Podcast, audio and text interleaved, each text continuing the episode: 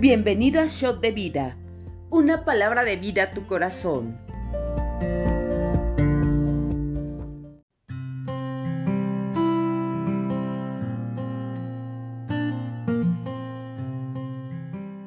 Bienvenidos al devocional. Soy el pastor Víctor Aguilar desde RN Central en la Ciudad de México. Hoy tenemos como lectura Segunda de Crónicas 8 y Malaquías 3:4. Vamos a tomar y explicar algunos versículos clave. Empezamos con Segunda de Crónicas 8 del 1 al 6. Después de 20 años, durante los cuales Salomón había edificado la casa de Jehová y su propia casa, reedificó Salomón las ciudades que Hiram le había dado, y estableció en ellas a los hijos de Israel. Después vino Salomón a Amat de Soba y la tomó, y edificó a Tadmor en el desierto, y todas las ciudades de aprovisionamiento que edificó en Amat. Asimismo, reedificó a Bet Orón, la de arriba, y a Bet Orón, la de abajo, ciudades fortificadas con muros, puertas y barras, y a Balat, y a todas las ciudades de provisiones que Salomón tenía. También todas las ciudades de los carros y las de gente de a caballo, y todo lo que Salomón quiso edificar en Jerusalén, en el Líbano y en toda la tierra de su dominio. Cuando leemos estos versículos, parecieran no tener gran impacto o mucho contexto espiritual. Es por eso que vamos a explicarlos y explorarlos de manera eh, que podamos entender realmente qué es lo que Dios quiere expresarnos a través de entender las crónicas. Le tomó a Salomón siete años construir el templo y trece años construir su palacio. Al final de estos 20 años, su reino estaba seguro, estable y bendecido. Esa es una primer parte que podemos entender. Lo siguiente que debemos entender cuando dice había reedificado es que él reedificó y todo lo que Salomón quiso edificar en Jerusalén. Este pasaje nos enseña, refleja el gran corazón de Salomón y su ambición como constructor. Enérgicamente estableció nuevas ciudades y construyó ciudades de almacenamiento, fortificaciones, ciudades de carros y ciudades de la caballería. Pero ¿qué pasa aquí? Tristemente, este nuevo énfasis en carros y caballería muestra que Salomón no tomó la palabra de Dios tan seriamente como debería. En Deuteronomio 17, Dios le habló específicamente a los futuros reyes de Israel. ¿Qué fue lo que les dijo? Vamos a Deuteronomio 17 a partir del versículo 14. Cuando hayas entrado en la tierra que Jehová tu Dios te da, y tomes posesión de ella, y la habites, y digas, pondré un rey sobre mí, como todas las naciones que están en mis alrededores, ciertamente pondrás por rey sobre ti al que Jehová tu Dios escogiere. De entre tus hermanos pondrás rey sobre ti. No podrás poner sobre ti a hombre extranjero que no sea tu hermano. Pero él no aumentará para sí caballos, ni hará volver al pueblo a Egipto con el fin de aumentar caballos, porque Jehová les ha dicho, no vuelvan nunca por este lugar. Ni tomará para sí muchas mujeres para que su corazón no se desvíe, ni plata ni oro amontonará para sí en abundancia.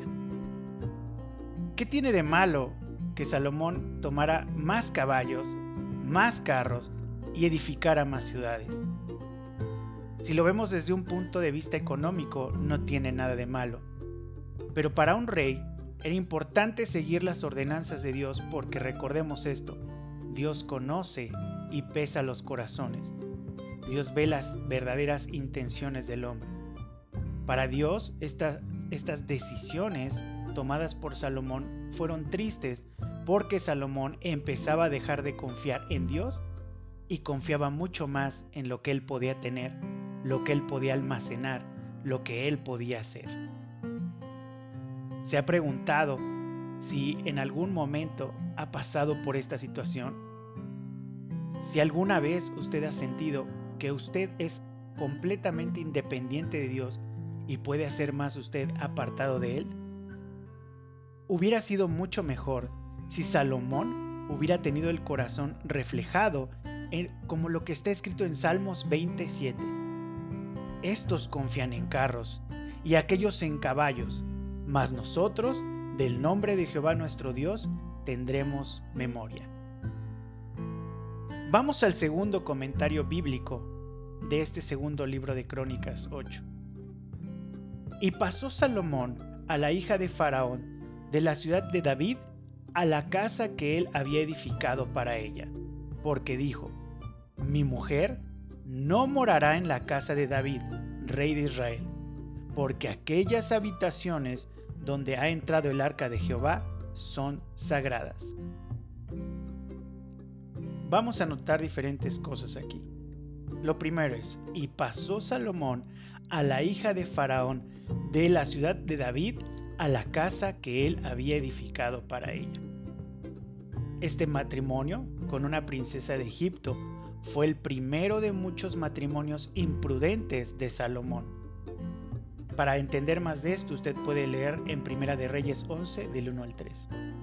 Ahora bien, estos matrimonios imprudentes dieron inicio a la caída espiritual de Salomón. Lo segundo a notar es, mi mujer no morará en la casa de David, rey de Israel, porque aquellas habitaciones donde ha entrado el arca de Jehová son sagradas. Con esto, Salomón admitió que su esposa era incrédula y profana. Sin embargo, aún así se casó con ella. Esto llevó a Salomón por un camino notablemente perverso. Si quiere aprender más de esto, por favor lea Primera de Reyes 11 del 4 al 8. ¿Por qué hizo esto Salomón? Es una duda que surge. En contra de la ley de Dios, se casó con esta y con otras mujeres extranjeras por motivos políticos. Él estaba esperando que con su sabiduría pudiera reclamar o por lo menos gobernar aquellas tierras. Sin embargo, más tarde, vencido por la insistencia de sus esposas extranjeras, se entregó vergonzosamente a ella. Un consejo. Recuerde hacer un análisis de sus acciones antes de llevarlas a cabo. A veces tomamos decisiones que pueden parecer una excelente idea, pero siempre póngalas a la luz de la palabra. Pregúntese, ¿lo que hago o voy a hacer es agradable a Dios? Construir una casa para la hija de Faraón fuera de la ciudad santa era abrir sus puertas tarde o temprano a los dioses de Faraón. Nuevamente cuestione, ¿qué estoy permitiendo que entre a mi corazón? ¿Con qué estoy haciendo alianzas? Bien, vamos a pasar a Malaquías 3. He aquí, yo envío mi mensajero, el cual prepara el camino delante de mí y vendrá súbitamente a su templo el Señor a quien ustedes buscan, el ángel del pacto a quien desean ustedes. He aquí viene, ha dicho Jehová de los ejércitos. ¿Y quién podrá soportar el tiempo de su venida? ¿O quién podrá estar en pie cuando Él se manifieste? Porque Él es como fuego purificador y como jabón de lavadores. Malaquías 3 del 1 al 2. ¿Qué podemos ver en estos versículos? Lo que debemos notar es que se habla de dos mensajeros. El primero, por lo general, se entiende que es Juan el Bautista. Usted puede encontrar esto en Mateo 11:10 y en Lucas 7:27. El segundo mensajero es Jesús, el Mesías, para quien tanto Malaquías como Juan el Bautista prepararon el camino hay también una serie de preguntas. ¿Y quién podrá soportar el tiempo de su venida? ¿O quién podrá estar en pie cuando Él se manifieste? porque Él es como fuego purificador y como jabón de lavadores. Esto está en Malaquías 3.2. Podemos ver una revelación aquí de lo que se había escrito siglos antes en Salmos 24.3.6. Ponga especial atención en esto. ¿Quién subirá al monte de Jehová y quién estará en su lugar santo? Y hay una respuesta. A partir del versículo 4 dice, el limpio de manos y puro de corazón, el que no ha elevado su alma a cosas vanas, ni jurado con engaño. Él recibirá bendición de Jehová y justicia del Dios de salvación. Tal es la generación de los que le buscan, de los que buscan tu rostro, oh Dios de Jacob.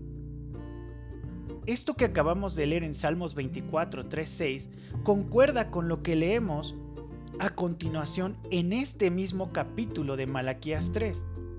En el versículo 5 dice, y vendré a ustedes para juicio, y seré pronto testigo contra los hechiceros y adúlteros, contra los que juran mentira y los que defraudan en su salario al jornalero, a la viuda y al huérfano y a los que hacen injusticia al extranjero, no teniendo temor de mí, dice Jehová de los ejércitos. Dios nos habla de bendiciones y de consecuencias. Acompáñenme a leer Malaquías 3 del 6 al 12. Porque yo Jehová no cambio. Por esto, hijos de Jacob no han sido consumidos desde los días de sus padres. Se han apartado de mis leyes y no las guardaron. Vuélvanse a mí y yo me volveré a ustedes, ha dicho Jehová de los ejércitos. Mas dijeron, ¿en qué hemos de volvernos? ¿Robará el hombre a Dios? Pues ustedes me han robado.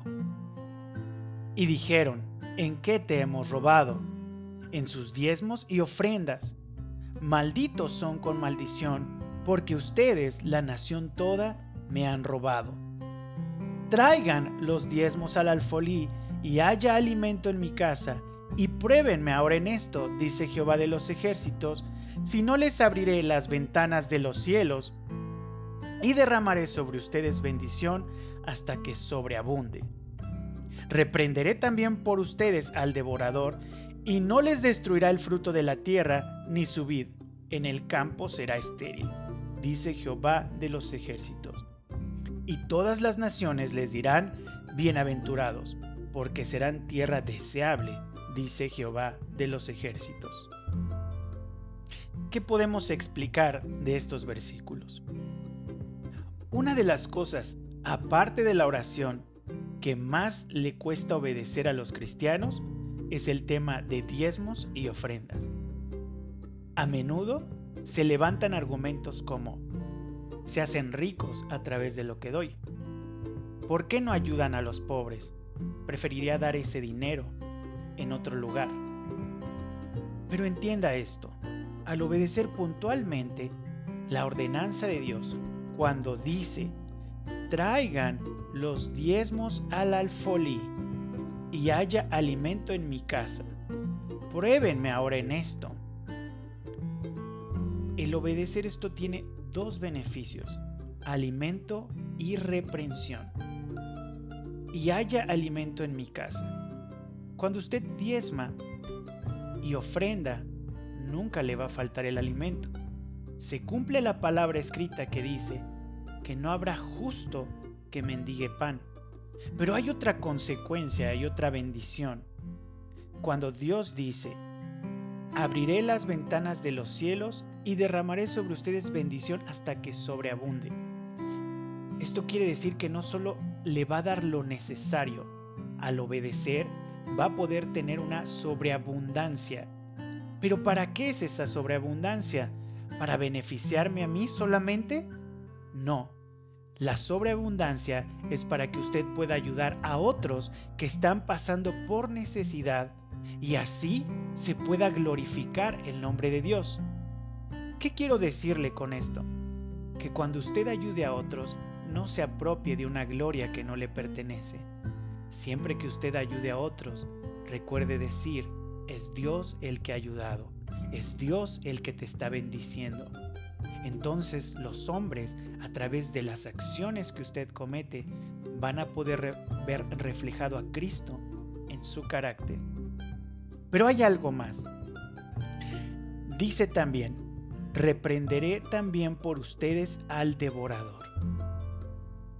El devorador es aquel espíritu que viene y toma nuestras finanzas.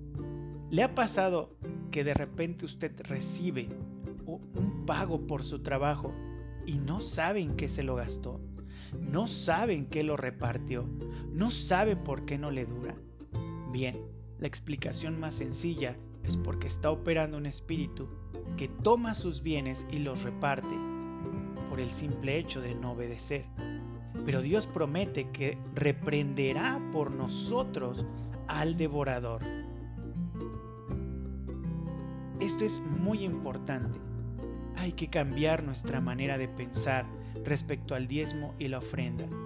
Dejar de verlo como una carga y verlo como una bendición para la casa de Dios y una bendición que tiene consecuencias para nuestra casa y para nuestra familia.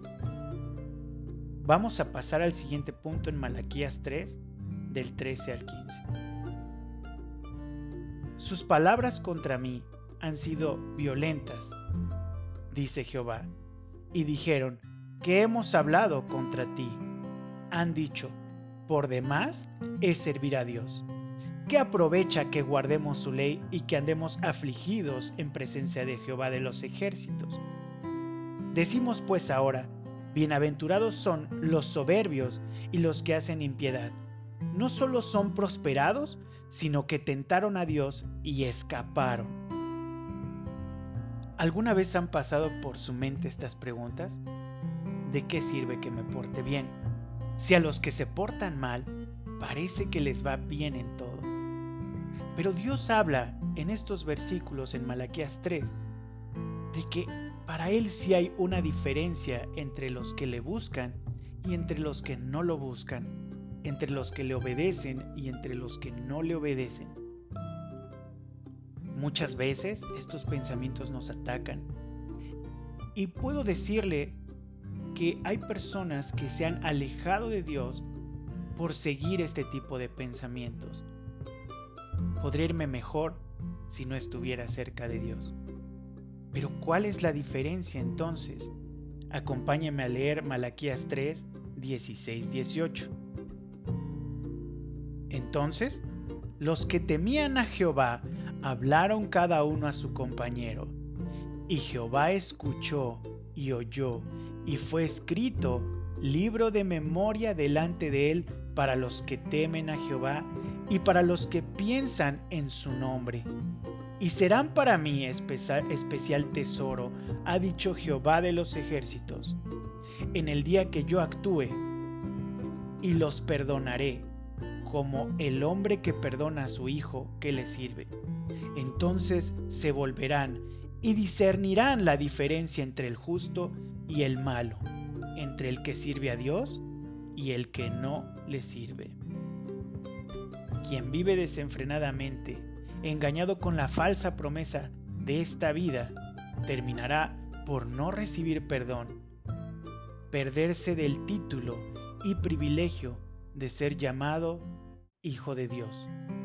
Aún más terrible, quien vive desenfrenadamente en el engaño de que solo existe esta vida corre el grave riesgo de perderse una eternidad al lado de Jesucristo, porque Él ha prometido una vida nueva y diferente con Él.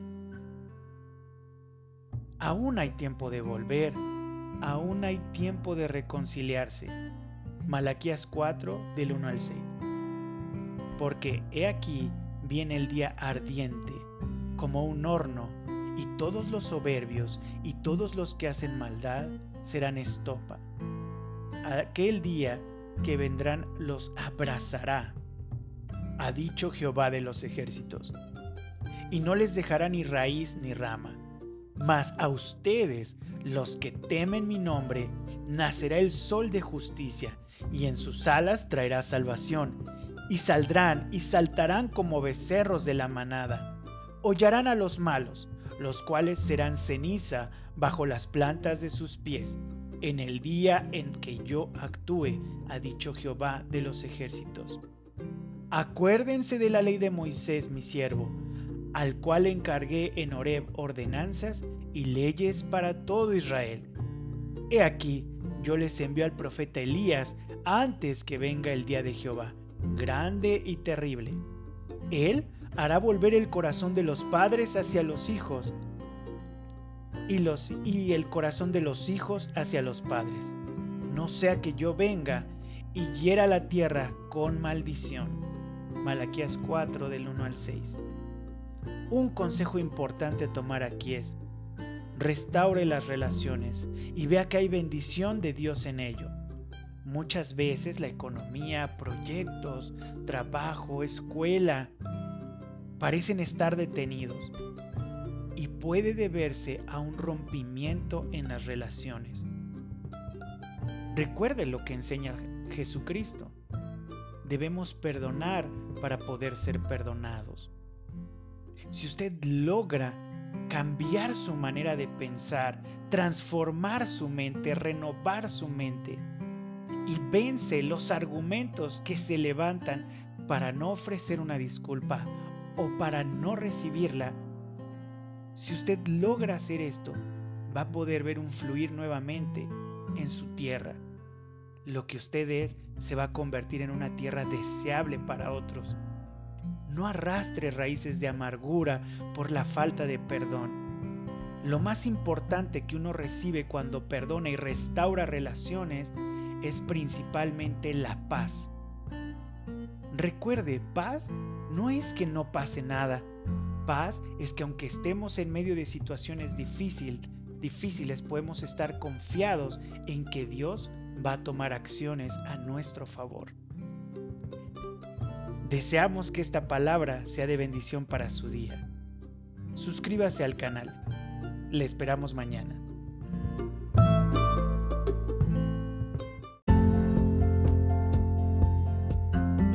Conoce más en rnmexico.org.